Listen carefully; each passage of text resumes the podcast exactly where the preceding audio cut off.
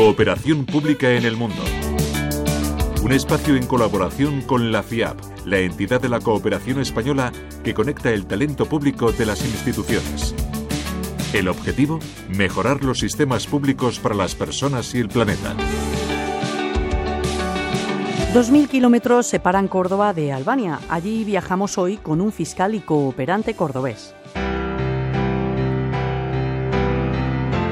Poca gente sabe que las personas que trabajan en las instituciones españolas, juezas, médicos, fiscales, pueden implicarse también en proyectos de cooperación internacional.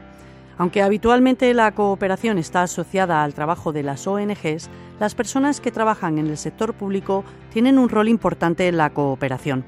Desde la FIAP movilizamos al personal público de ministerios, comunidades autónomas, ayuntamientos o universidades que dejan su escritorio para ir a otros países y compartir su conocimiento y experiencia para fortalecer sus administraciones públicas. Hoy, en Cooperación Pública en el Mundo, vamos a conocer la experiencia de Álvaro García. Él es fiscal en la Fiscalía Provincial de Córdoba y ahora también es cooperante en Albania, en un proyecto para fortalecer las instituciones judiciales del país. Escuchemos cómo entiende la cooperación. Siempre que uno llega de fuera, al final la actitud de la gente es de contención, quizás, de decir, eh, ¿por qué tú vas a ser mejor que yo? Y no se trata de eso, se trata simplemente de aprender mutuamente, porque desde luego no solo se trata de transmitirlo tú, sino de traerte cosas de allí, que te trae grandes cosas que luego puedes poner en práctica aquí. A Álvaro le hemos preguntado también qué fue lo que le motivó a salir de Córdoba para dedicarse a la cooperación. Cuando empecé a viajar me di cuenta que empiezas a interaccionar con la gente, te va cambiando la mentalidad, sobre todo en tu forma de comportarte y de actuar con los demás y de, lo que te traes de esos viajes. Entonces me di cuenta que relacionar mi trabajo, que me apasiona, con la posibilidad de aprender y de enseñar al mismo tiempo las cosas buenas que hay aquí, era juntarlo todas mis pasiones y eso fue principalmente lo que me motivó, lo que me empujó a intentar la cooperación.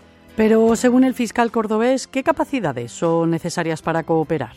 Un poquito de idealismo y muchas ganas de escuchar. Creo que lo bueno es que cada persona marca una forma de ser y hay personas que tienen más capacidad de diálogo, hay personas que tienen más conocimiento, es decir, cada uno creo que tiene su herramienta. Creo que lo bueno de la cooperación es que cada uno es capaz de aportar una cosa. La cooperación además nos acerca hacia un mundo mejor, pero ¿con qué mundo sueña Álvaro? Yo, para mí, lo único que pediría es que seamos capaces de escucharnos unos a otros y coger lo bueno del otro. Que al final, si juntan las ideas buenas de uno y de otro, será bastante mejor que cada uno defendamos nuestras posiciones. Nos despedimos con una reflexión. ¿Cómo podemos enseñar a los más pequeños la importancia de escucharse y de cooperar por un mundo mejor? Yo creo que algo que hay que transmitir precisamente desde pequeños y creo que estas cosas son más importantes transmitirlas con actos que con palabras. Si él ve que si tienes un problema con un vecino, ir a hablar con él y que vea que llega ya a un entendimiento, al final ellos están entendiendo lo que es la cooperación. Sobre todo yo creo que es transmitir la idea de que tu forma de hacer las cosas no es la forma correcta y única y esto es lo bueno, sino que existen más formas de hacer las cosas. Entonces eso va a provocar siempre que él quiera cooperar y entender a los demás. Es decir, una forma de entenderse, de querer entender al resto del mundo. Agradecemos a Álvaro por contarnos su experiencia y nos despedimos por hoy.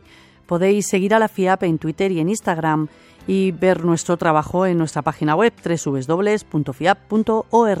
Hasta la semana que viene, Charo Palomo para Radio Exterior.